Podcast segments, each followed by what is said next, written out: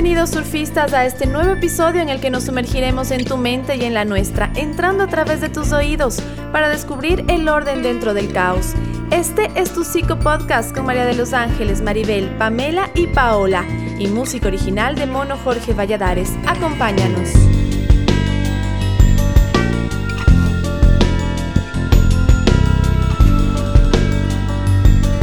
Surfistas del Caos. Bienvenidas surfistas del caos a este nuevo episodio donde vamos a hablar de un tema súper interesante, los contratos sexuales en las parejas. Hay algo que tenemos que contemplar y es que cuando se hacen votos matrimoniales prometemos amar al otro como para siempre, pero este tema de para siempre es un periodo muy ambiguo de tiempo porque va a depender de cada pareja. Sin embargo, lo que pocas lo que en realidad prometemos en el altar es no tener sexo con nadie más que con esa persona mientras dure esta relación. Pero la fidelidad, como ya lo hemos hablado, también es un tema muy complicado, porque es un concepto que por mucho que hablemos de poliamor y de relaciones abiertas, seguimos dando por, el por hecho en la mayoría de los casos. Sin embargo, hay parejas que en la actualidad se van dando cuenta que va siendo necesario quizá plantearse nuevas modalidades de relación. ¿Cuándo se da esto? Por ejemplo, en parejas que se dan cuenta que ya no tienen mucho deseo sexual por su pareja, pero no quieren perder al otro, porque hay otras cosas que también valoran de su pareja. Esto lleva a muchas parejas a contemplar una nueva manera o posibilidad de seguir viviendo en pareja. Bienvenidos a este episodio con las otras tres surfistas, donde vamos a estar hablando de este tema, así que escúchenos mientras les comentamos nuestros puntos de vista. ¿Cómo van chicas? ¿Cómo están? Bien, Pau, interesante el tema de hoy. ¿Qué hacer? O sea, me parece como súper interesante el hecho de que puedas tener estos contratos y que en algún punto hasta los puedas legalizar, ¿no? Darles como este aire. Pero ¿cómo es lo de los contratos, Pau? Contrato me suena ya como algo legal. Entonces, ¿sería algo como un acuerdo solo entre la pareja o es algo tipo más oficial? Totalmente. A ver, lo primero que se hace es que la pareja entra como en estas conversaciones y necesita llegar a un acuerdo. Empezar a plantearse cómo funcionaría ese acuerdo de sexualidad abierta, por ejemplo, ¿no? De no exclusividad sexual tienen que mirar exactamente cómo quieren que sean como sus pautas, cómo quieren que funcione. Y muchas parejas llevan esto a un contrato que ya se notariza y se hace de manera legal para estar seguros del cumplimiento del otro. Inclusive hay personas que ponen como multas si fallas a una de las cláusulas de este contrato. Interesante, pero digamos que ya va a depender de la pareja hasta dónde quieran llevarlo, ¿no? Me imagino. Exactamente. Pero es bien interesante porque incluso puedes poner el número de citas que puedes tener con la otra persona o las relaciones sexuales. ¿Y qué pasa si es que te quedas embarazada o tienes una enfermedad de transmisión sexual? Claro, entonces es como eh, una forma de protegerte también si te violan, por ejemplo. O sea, qué está permitido dentro de la pareja y qué no está permitido. Exactamente, ¿no? Y exacto, eh, o sea, pueden llegar a poner las cláusulas que sean, ¿no? Hay un contrato famoso sexual en el cual, por ejemplo, la mujer le hizo estipular a su pareja que si es que éste se iba con alguna de estas parejas sexuales porque se involucraba emocionalmente, tenía que pagar en compensación 50 mil dólares. Wow. Mm, claro. Ahora, es interesante. Porque puede haber, ¿no? La parte financiera. Ahora, es interesante porque, como sabemos, ¿no? La atracción sexual va declinando con el tiempo naturalmente en las parejas. Entonces, no es lo mismo la atracción que hay al comienzo de la formación de la pareja a lo que puede ser dos años después que empieza a declinar o incluso más años después. Entonces es interesante que existan estas alternativas y sobre todo eh, que a veces en el imaginario de la gente esto es como muy libre tal vez y que no necesariamente, ¿no? O sea, justamente para tener otros contratos distintos al tradicional es cuando más pautas se ponen. Es cuando más estructura quizás se necesita y se tiene que hablar hasta de detalles súper específicos para cuidar la relación, ¿no? Porque si no fuera una relación quizás importante para los miembros, tal vez no la cuidarían tanto o no necesitarían un acuerdo, sería algo más casual. Pero justamente son eh, parejas o son personas que ya llevan juntos un tiempo o que quieren que perdure este vínculo y por eso se cuidan poniendo mucho estas pautas que pueden incluir, como decían ustedes, ¿no? O sea, por ejemplo, ¿cómo nos vamos a cuidar si es que vamos a tener sexo con otras personas? ¿Cómo vamos a prevenir las enfermedades de transmisión sexual, ¿no es cierto? Porque puede ser que uno de los miembros no se cuidó y afecta al resto. Entonces, todo tiene que estar muy conversado, y consentido. O sea, el consentimiento sería como el ingrediente principal para que haya un contrato de cualquier tipo. ¿Cómo le ven ustedes? Absolutamente. Sí, yo quería, quería decir también que hay que dar un paso atrás, ¿no? Antes de los contratos y entender primeramente que, que la sexualidad es un asunto importante en la pareja. Es decir, que el tema de los contratos no se da como una moda o no se da como una petición unilateral sino que más bien parte de esta necesidad también de eh, compartir esta intimidad, ¿verdad? Como pareja desde lo sexual. Y creo que esto es eh, interesante que, las personas que nos están escuchando eh, tomen en cuenta, ¿verdad? Porque también Pau, Maribel y Pame, esto no es para todas las parejas, ¿no? También deben tener ciertas condiciones, ciertas situaciones que comparten que les permita de alguna manera cómo poner en acción este, este plan, digamos, de mejoramiento en la vida sexual o en la sexualidad que comparten, en miras también a tener una mejor vida, creo, en miras a, mejorar el tema de, la relación que, llevan, ¿no? Y yo creo que aquí hay, que también eh, tener conciencia, ¿verdad? De que detrás de estas elecciones de los contratos, de estas nuevas formas de vivir la sexualidad, más allá de un contrato no, sino que hay diversas formas de expandir tu vida sexual, de, conocerse, de compartir una, intimidad. El de los contratos es una de las formas que ha llevado a ciertas parejas también a, otro momento, ¿no? A, un crecimiento también, pero no hay que olvidarnos de que puede traer también muchos problemas si es que no hay una madurez eh, de, de las personas que conforman en la pareja. Y aquí en madurez, no sé qué opinan ustedes, entra también esto de, mirar internamente cuáles son los valores que yo tengo como persona, ¿verdad? Eh, a nivel eh, individual, qué valores compartimos y qué valores no compartimos, porque a veces parece a nivel mental como que todo es aceptado. ¿Verdad? No, no, sí estoy dispuesto porque yo quiero eh, también vivir esa experiencia, pero el momento que, que, están viviendo la experiencia encuentran que no, no ha sido tan cierto, que esa creencia era compartida por los dos, ¿no? Esto, esto ¿sabes qué me hace pensar en una cosa, Ángeles? Que los valores no son universales.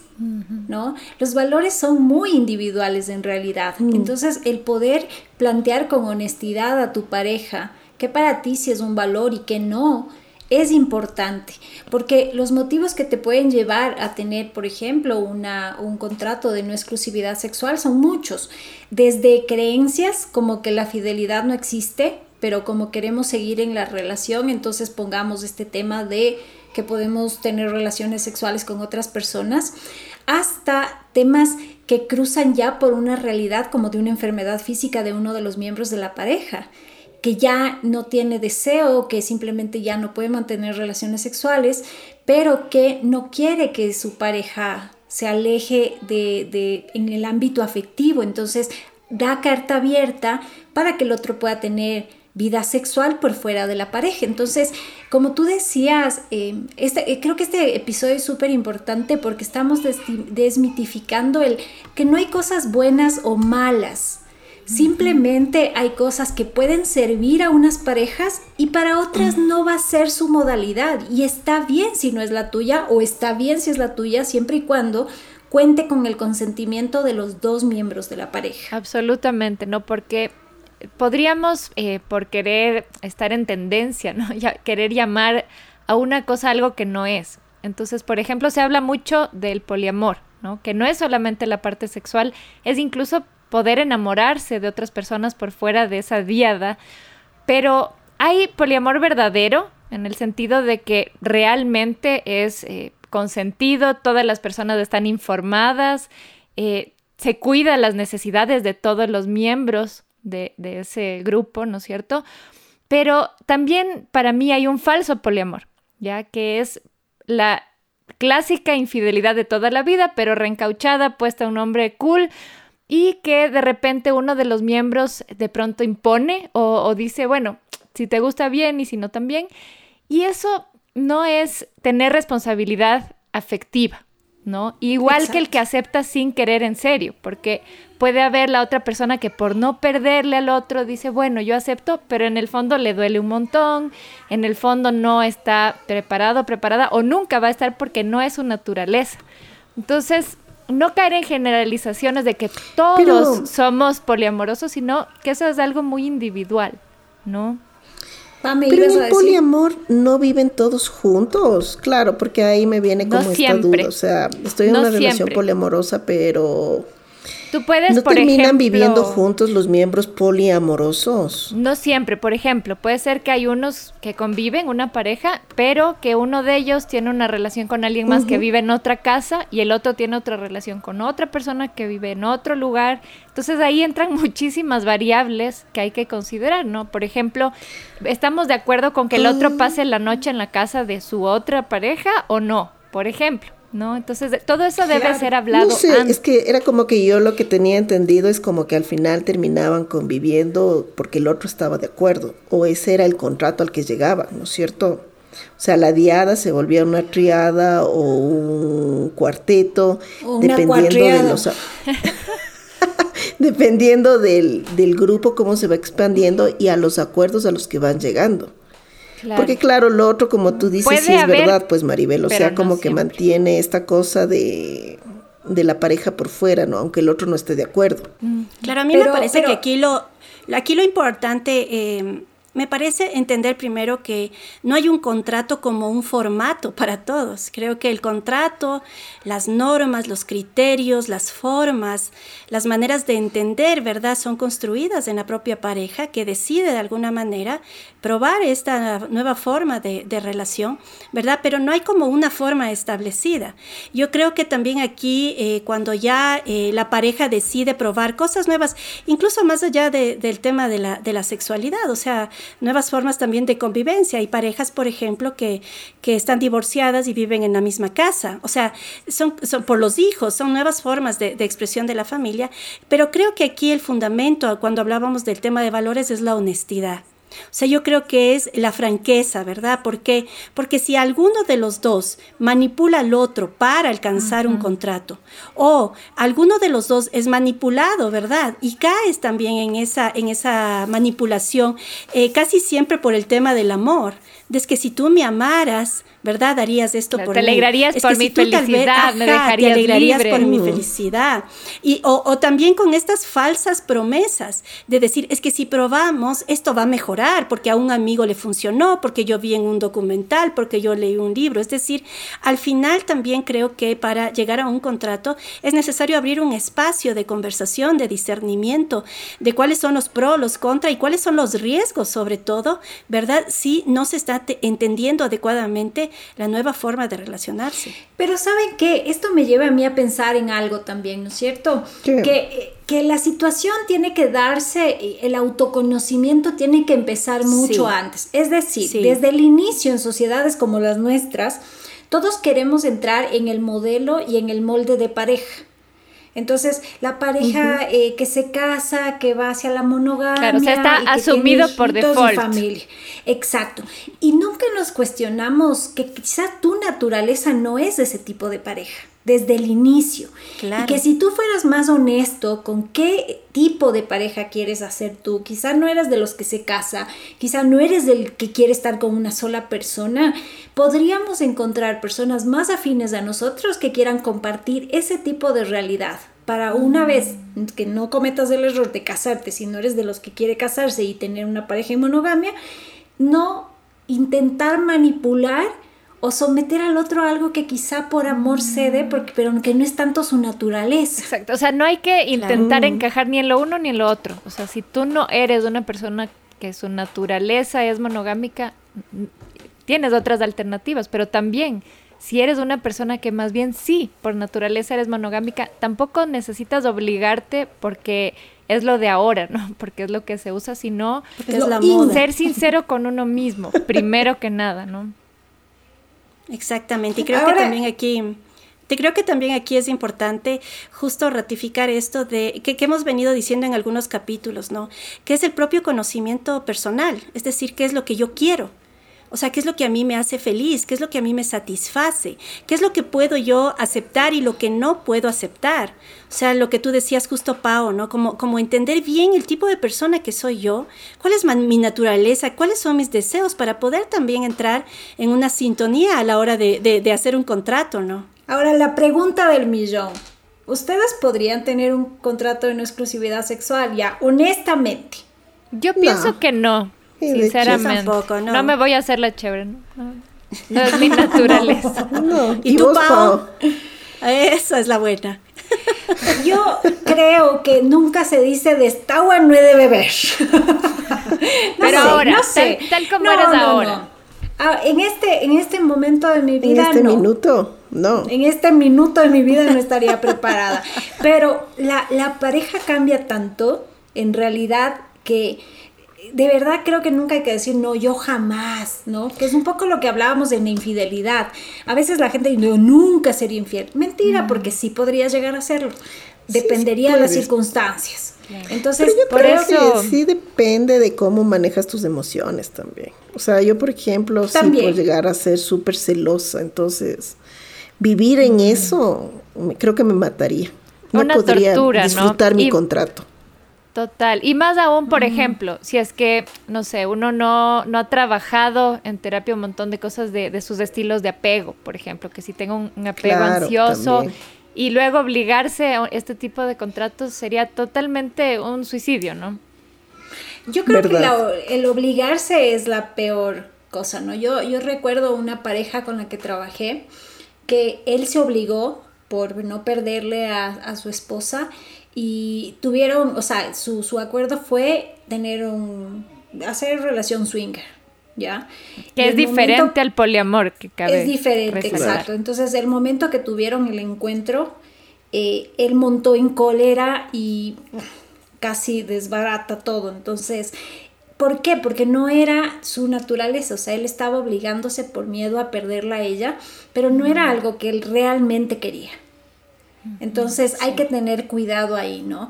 Porque si no es algo que tú quieres, como decimos, va a resultarte súper dañino, va a resultarte súper destructivo. O sea, yo creo que además sí. de por sí el tener una pareja ya es suficientemente complejo, ¿no? Entonces, si uno decide meterse en algo así, tiene que estar súper consciente de la responsabilidad que conlleva como el cuidar necesidades de varias personas, incluyéndose a uno mismo. Entonces, es que con el otro no tienes ningún ningún tema afectivo, se supone. En swingers no, en swingers no, pero en, en, poliamor sí o en relación abierta sí. En swingers no. no. Mira, mira que en pero relación, en relación abierta, abierta no. tampoco, porque es solo no exclusividad sexual, más sí, uh -huh. como dice una pareja con la que yo trabajo, más sí lealtad a los afectos yeah. del otro. Entonces, lo único que ellos tienen permitido es tener relaciones sexuales por fuera. Ah, de la pero pareja. sin intimidad emocional en ese caso. Exactamente, exactamente. Pero ¿qué tanto logras no mezclar las emociones y claro. los sentimientos en eso? Eh, ahí también Ahora, el punto. el sexo sí existe sin amor.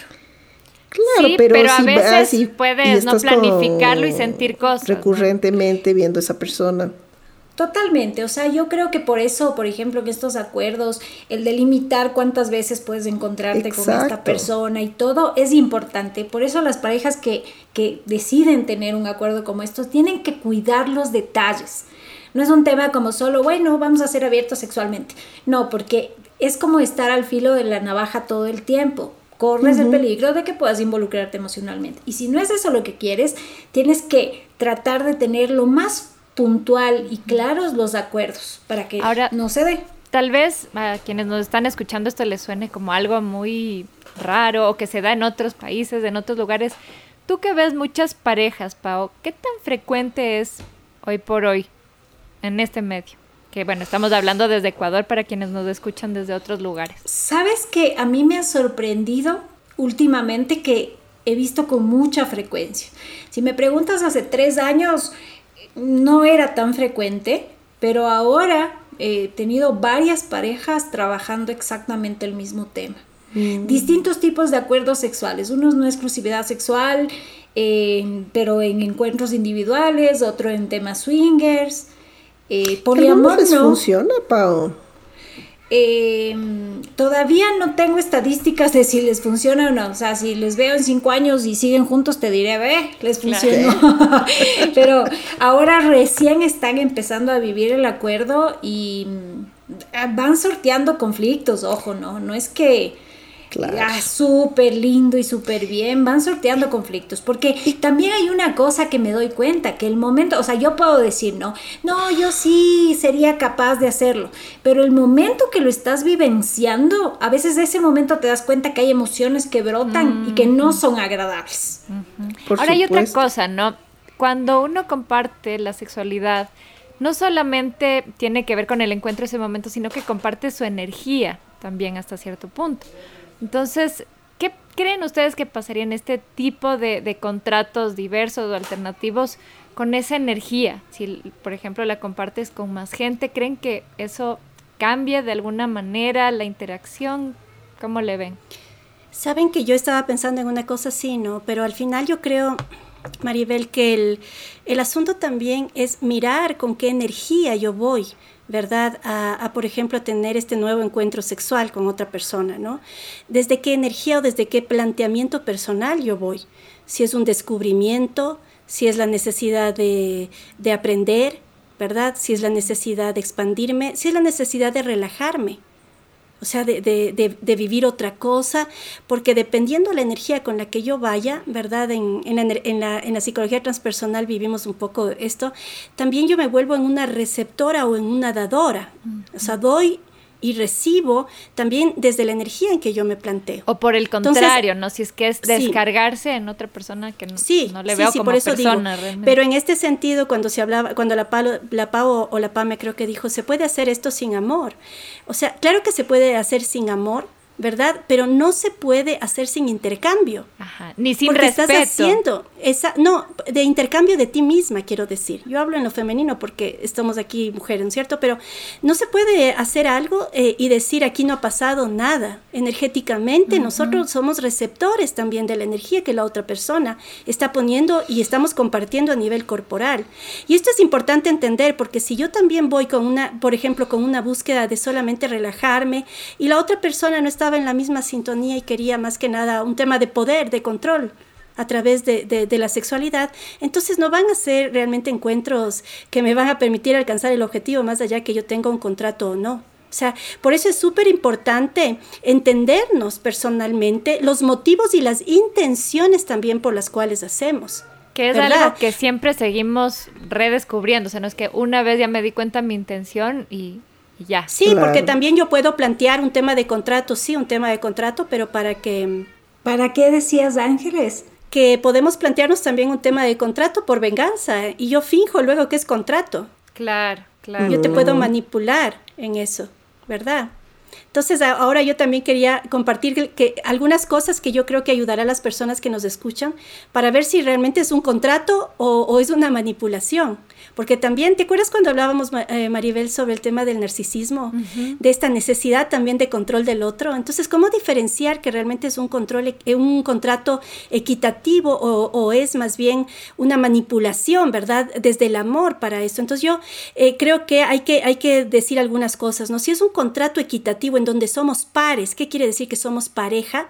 ¿Verdad? Primero es que hay una opción ¿no? Es decir, yo tengo la opción de entrar o de salir sin que nada pase en mi relación. O sea, no está condicionada mi participación en el contrato. La segunda cosa que creo que es necesario es la decisión personal. Y la decisión implica un tiempo personal. No quiere decir que porque tú estés listo, yo esté listo por ejemplo, ¿no? Sino que debe haber una decisión en el momento en que yo eh, eh, quiera y sienta que es, es prudente. Otra cosa más es la necesidad también de poner en un contrato la finalización. Fíjate que yo trabajo con organizaciones, ¿no? Todo contrato tiene un fin. ¿Y qué se hace luego?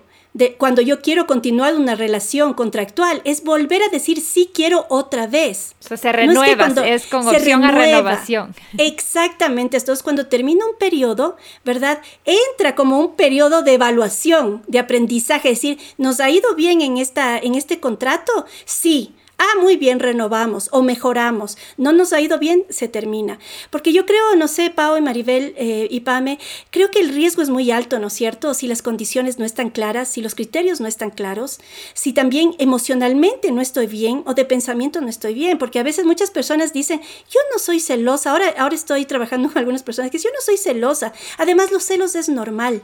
O sea, esos criterios, esos esquemas mentales que me hacen creer que los celos es normal, ¿cómo afectarían en un contrato, por ejemplo. ¿verdad? Yo creo que sí son normales los celos. Es una no, yo creo que no son normales. Lo que no es normal o lo que no es sano, tal vez es cómo se manejan, pero yo pienso que es una emoción como todas las demás. Cualquier otra, claro. Sí, yo creo que no. Ahí, ahí, discrepo un poco de ustedes, pero le dejaremos la para el tema de los celos. La posesividad puede ser lo no normal. Sí, porque la raíz de los celos pero es el, el miedo. siempre te va a dar. No, no, no siempre. Bueno, pero ese, ese dejémosle para otro. Continuará. Ese no es el tema de ahora, ¿ya? Pues, pero yo creo que aquí a lo que, voy... Dicen.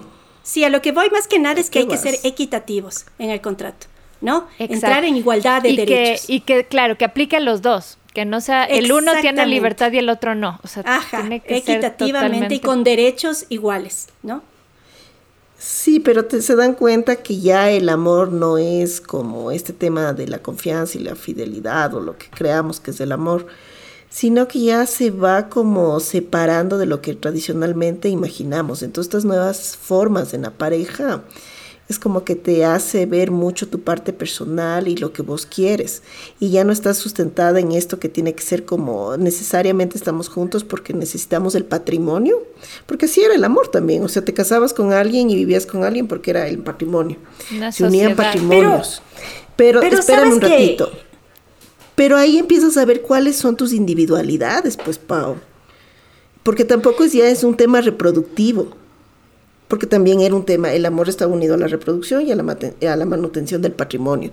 Pero ahora, si yo veo mis temas individuales, también están incluidos mis temas sexuales. Entonces, puedo romper con la pareja tradicional y puedo ver estas otras formas de relacionarse, ¿no es cierto? En donde, ¿qué obtengo yo de satisfacción emocional y sexual? Pero sabes que a mí me, me, suena algo, ¿no? O sea, claro, nosotros decimos, eh, estamos viendo nuevas maneras de, pero ¿no será que más bien estamos volviendo a temas súper, súper antiguos, instintivos de los seres humanos. Pero con una vuelta de tuerca, ¿no? Porque más claro, es una vuelta mucho de más sofisticado. Pero, claro, pero más bien el tema de la monogamia y la institución del matrimonio es algo como como que fue bien impuesto, no es tan natural. No, no sé si me hago entender. Eh, sí, pero es que acuérdate que antes había, por ejemplo, las parejas que tenía, o sea, el hombre que estaba casado con muchas mujeres. ¿Cuál era el fin? De tener muchos hijos para que conserven la tierra y trabajen la tierra eso fue cambiando. Por eso Son necesidades distintas para épocas distintas. Distintas. Entonces ahora ya no hay esas necesidades de mantener el, la especie, por así decirlo, tener hijos o reproducirte o cuidar el patrimonio familiar. Ya no te casas por alianzas, te casas para satisfacer ciertas cosas tuyas. O sea, el tema del amor y la sexualidad se vuelve algo más individual, que tal vez antes no era. Porque estaba en riesgo muchas cosas. Cosa, y que en esta época de la pandemia es como que te ha llevado también a ver estos incrementos en los contratos amorosos porque la gente estaba aburrida o, entró en desesperación. Porque es interesante, como hace tres años no veía, pero ahora estoy viendo mucho. Claro, pues. Sabes que sí, que en el tema, o sea, más bien yo creo que no sé si los contratos se están haciendo en la época pandémica, pero sí llegaron a varios cuestionamientos de la vida de pareja. en la época mm. pandémica, porque yo creo que el, el estar ahí 24/7 te ha hecho replantearte un montón de cosas de cómo funciona tu relación de pareja, en todos los aspectos. ¿No? No solamente en el sexual. Hay parejas cuestionándose el aspecto económico, hay parejas cuestionándose el aspecto afectivo y creo que esto ha hecho que las parejas abran como ciertas posibilidades también diferentes de cómo manejar su vida sexual en pareja. Mm, sí, no, puede ser. Claro. Sí, sí, sí, sí me hace sentido. Estás escuchando Surfistas del Caos. Hola, soy Paola Erazo, parte de las Surfistas del Caos. Yo soy psicóloga clínica y psicoterapeuta sistémica de parejas. Si quieres que te ayude a resolver los problemas de pareja, puedes contactarme a través de mi Instagram personal, psicóloga Paola Erazo Robles, o también al 098 68 66 335.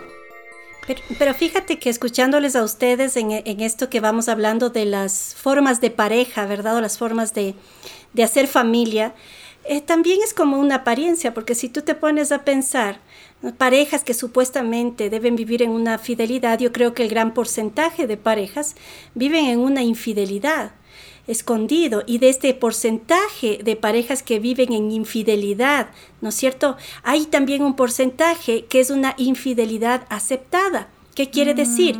Que sobre todo desde el lado de las mujeres, porque hay estudios, ¿verdad? Desde el lado de las mujeres saben que hay infidelidad por parte del esposo y lo aceptan. O sea, lo aceptan eh, desde el punto de vista de que lo permiten, pero no necesariamente porque estén de acuerdo o que no les afecte a veces. Sí, o, hasta, o hasta están de acuerdo. Porque yo me acuerdo en algún momento que pude hacer un taller en, bueno, no voy a decir la provincia ni la ciudad, pude hacer, muchas de las mujeres que estaban ahí hablaban de los compromisos, de los otros compromisos de sus esposos. Y, y, y cuidaban a los hijos de los otros compromisos de sus esposos, fíjate, ¿no? Entonces, de alguna manera, aunque no era legalmente aceptado o socialmente aceptado, ¿verdad? Eh, comunitariamente, llamémoslo así en lo local, era aceptado porque también todo el mundo sabía que era permitido para los hombres. Entonces, al hablar de esto, ¿qué quiero decir? Que es más beneficioso para una pareja tener un contrato donde tienes las cosas claras de cómo va a ser, los derechos, cuáles son las limitaciones, tener algo súper claro en el tema de sexualidad, en torno sobre todo a esto que hablaban de las enfermedades de transmisión sexual, ¿verdad? Eh, todo esto, tener claridad, honestidad en un contrato, cuándo inicia, cuándo termina, qué, qué pasaría si, ¿verdad? Todas estas cosas que vivir en una infidelidad escondida que a la larga solamente trae eh, malestar y sufrimiento no solo a las parejas, sino también a la familia, a los hijos con múltiples problemas, como decía la PAME, también económicos, o sea, acarrea muchas cosas. Con esto yo no quiero decir, ¿no es cierto?, que eh, deba ser para todas las personas ni familias. No estoy hablando tampoco de una connotación religiosa, ¿verdad? O sea, aquí es más de una visión unificada de la pareja. ¿Qué queremos nosotros como pareja? Qué cosas a nosotros vemos que, que son buenas para nosotros y qué cosas no vemos. Y creo que más allá del contrato eh, de este tipo, eh, se debería hablar en general, ¿no es cierto? Yo voy a tener una pareja, debería hablar de todo, como un contrato de matrimonio, pero bien hablado en las cláusulas creo yo. Y, no, pero sabes que también otra de las cosas que yo veo es parejas donde probablemente una de las personas plantea, mira, yo sí podría ser abierto sexualmente y no tener exclusividad, pero sé que tú no, y como valoro más nuestra relación de pareja, voy a actuar en lealtad al compromiso que asumí. Y eso me parece súper honesto también, porque, pero no te estoy negando que mi naturaleza probablemente no es exactamente la monogamia, pero la asumo, me responsabilizo como adulto que soy de que asumí un compromiso y valoro más tu presencia en mi vida que el otro. Exacto, porque siempre es una opción cómo actuar, o sea, no eliges lo que sientes o tu tendencia, pero sí si lo llevas a los actos o no, ¿no es cierto? Ahora hay otro eh, factor que no estamos todavía hablando, que es qué pasa cuando hay hijos. Ahí también intervienen otras variables en donde, bueno, está permitido que los niños le conozcan a esta otra persona, ¿no? Ya se, se hace mucho más complejo. No, no sé en el poliamor, pero en estos contratos no. En este contrato que yo te contaba es puramente sexual. Es un encuentro sexual con un otro. Y yo vuelvo, de hecho, mira, mira lo que estipuló esta pareja es volvemos a la casa y el rato que estamos pisando la puerta de la casa, nada de estarse mensajeando con mm. nadie, nada, nada de eso, porque estamos dedicados a la familia. Y para ellos la familia es importante. Y también el espacio, el espacio físico del hogar, ¿verdad? Es como, eh, también es lo que te permite poner los pies en la tierra y diferenciar también los espacios. En psicodrama siempre hablamos de los distintos escenarios, que tú tienes que abrir un escenario y cerrar el escenario para entrar en otro rol. Entonces yo creo que eso también es algo sano dentro del contrato, en donde tú dices, estoy con mi pareja eh, formal, ¿verdad? Y estoy con la otra pareja que es permitida, pero en los espacios, entre los espacios distinguimos el tema de relación que a mí me permite también poner la atención en, el amor, de cuando, cuando yo tengo una pareja, en la, en la lealtad, cuando no, no está dentro del contrato. O sea, cosas así que a mí me permiten también tener los pies en la tierra en lo que es mi pareja. Claro, pero es bien interesante porque al final estamos hablando de parejas no monógamas. Entonces, en estas parejas no monógamas es como no, una de las reglas podría ser no preguntar y no decir.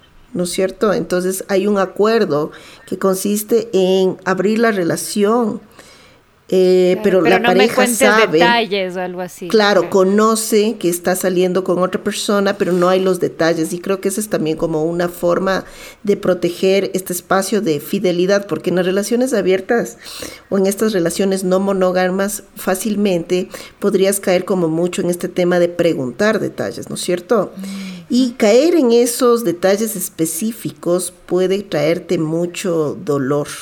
Entonces, esta fidelidad, para yo entender, sería que estás en una relación, ¿no es cierto? Pero se refiere al respeto de los acuerdos específicos que llegaste con tu pareja, más no al respeto de la monogamia en general, ¿no es cierto? ¿Estamos bien? Sí, yo creo que aquí la diferenciación es que es un contrato en el ámbito sexual en la sexualidad. A veces puede ser en lo emocional también. Eh, sí, pero desde esto como la, PAME, la, la PAO nos explica, ¿no?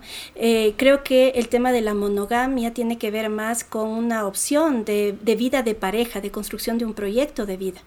Entonces, dentro de ese proyecto de vida que vamos a tener hijos, que vamos a comprar una casa, que vamos a, tener un, futuro juntos, ¿verdad?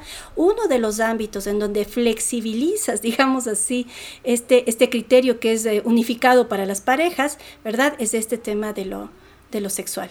O sea, yo creo que, que, esa es la diferencia para que no se vaya a malinterpretar que no es monogámico en el sentido de, del resto, ¿no? El resto. O sea, no es monogámico. Yo ya no es monogámico, claro. Sí, sí, pero quiero decir que es, e, es, en este factor, porque monogamia también puedes entender cuando una persona, ¿verdad? Tiene otra familia, tiene otros hijos, tiene otro amor incluso.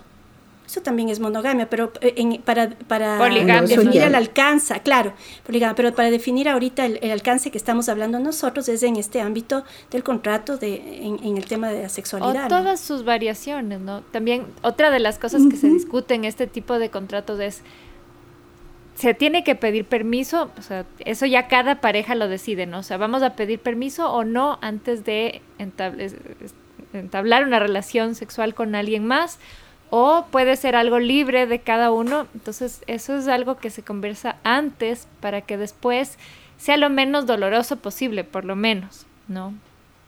Pero si va a ser doloroso, ¿valdría la pena hacer un contrato? Lo que dicen las personas que viven esto es que no es que no sienten nada, no es que jamás les va a dar celos, no es que nunca fue doloroso, pero que ellos asumen con responsabilidad el hacerse cargo de las emociones que puedan aparecer y que pueden conversarlas, porque igual son humanos, pero que pueden ir viendo sobre el camino también qué sí pueden manejar y qué no pueden manejar.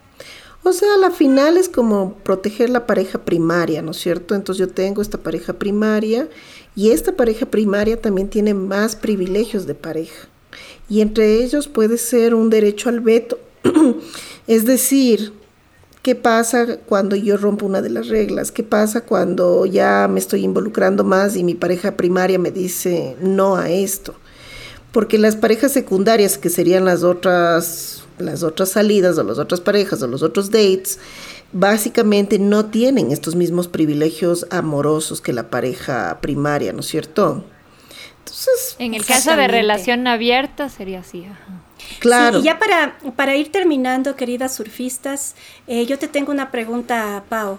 O sea, en este ámbito de los contratos, ¿crees tú que es necesario antes de hacer el contrato entrar en un espacio terapéutico para llegar a estos acuerdos? ¿O la pareja puede hacer tranquilamente por su parte. No, yo creo que es súper importante y sobre todo que tengan el sostenimiento inicial terapéutico, porque como les mencionaba anteriormente, pueden surgir muchas emociones ya al momento que estoy viviendo el acuerdo, ¿no? Que en, en mi cabeza y en la idea mm, pensaba que estaba suficientemente maduro o madura para manejarlo y en la vivencia ya me cuestan muchas cosas. Entonces, el apoyo terapéutico en ese momento puede ser clave para que la pareja prosiga el acuerdo de una manera adecuada o se den cuenta quizá que es mejor echar para atrás ese acuerdo y mirar una nueva forma que compagine más con las dos personas de la pareja. Entonces eso es súper importante. Por eso em, yo sí recalcaría que lo primero para mí es que las personas se autoconozcan inicialmente cómo puedo vivir yo en pareja, cómo puedo ser yo en pareja. Segundo, entres a la pareja planteando las cosas con mucha honestidad de tus expectativas. No significa que sean absolutas, no están escritas sobre piedra, pueden cambiar a lo largo de tu relación. Por eso yo les decía, yo digo de esta agua no he de beber. ¿Por qué? Porque puedes ir cambiando como persona a lo largo de tu vida y en los siguientes años. Y eso va a hacer que quizá tengas que plantear nuevas cosas a tu pareja y, y va a ser necesario que lo hagas honestamente. ¿No? Pero siempre esto tiene que funcionar con acuerdo de las dos personas, con esta conciencia de queremos experimentarlo, queremos vivirlo y si es que nos va a hacer bien, lo abrimos como posibilidad. Exactamente. Yo también quería decir eso, ¿no? De que si el objetivo es hacer un bien a la pareja, si el objetivo es de alguna manera reencontrarse también eh, como individuos dentro de la pareja, y si el objetivo sobre todo tiene una intención amorosa del uno por el otro, yo creo que es válido también plantear, ¿no? Estas nuevas formas, pero también creo que es necesario tener el acompañamiento de, de alguien de afuera, ¿verdad? Como un terapeuta que permita también eh, ir viendo, ir, ir retroalimentando también lo que se observa para que la emocionalidad en cierto momento eh, no les juegue en contra, ¿no? Entonces, como hacer este acompañamiento terapéutico antes, eh, también durante el contrato si necesitas y también cuando decidan finalizar o ha sucedido algo, ¿no? Que ha obligado a finalizar. Exacto. ¿Cuáles serían sus conclusiones, Maribel, Pame? Me parece un tema súper interesante y si es como las parejas van evolucionando, pero es un tema muy personal y sí tienes que tener acompañamiento y trabajar mucho en tus temas de cuáles son tus, tus cosas vinculares, tus traumas, tus necesidades afectivas y tus necesidades sexuales también. Pero eh, es un tema. Para gustos y sabores. sí. Yo creo que es súper bueno el hablarlo porque muchas de las personas tal vez que nos están escuchando y que nunca habían oído de algo así, por ejemplo, si viene un amigo y te cuenta que está viviendo esto, tal vez ya no lo vas a ver como algo súper raro o no lo vas a juzgar, sino que es algo completamente válido que debe conversarse, que debe estar sobre la mesa. Y pienso que la sexualidad es la forma de comunicación más profunda que hay, ¿no? Es el, el mensaje más completo donde tú mismo eres el mensaje, donde tú eres el que se comparte con el otro y que es una herramienta también para conocerse uno, para ver cuáles son sus miedos más profundos, también su, su amor más eh, amplio, más elevado. Entonces, estos nuevos contratos abren un montón de posibilidades también desde ese punto de vista que es bueno por lo menos conocerlos, ¿no? Así es, nos gustaría que nos escriban cuando escuchen este episodio, cuéntenos sus opiniones sobre estos temas. Vuélvanse una comunidad de surfistas más interactiva con nosotros porque nos va a encantar saber qué opinan de estos temas que vamos tratando. Así que les deseamos buenos tiempos, buenas olas y que sigan surfeando el caos. Un abrazo para todos. Hasta el próximo episodio. Chao. Chao, chao. Esto fue Surfistas del Caos. Encuéntranos en Instagram y Facebook. Si te gustó, compártelo.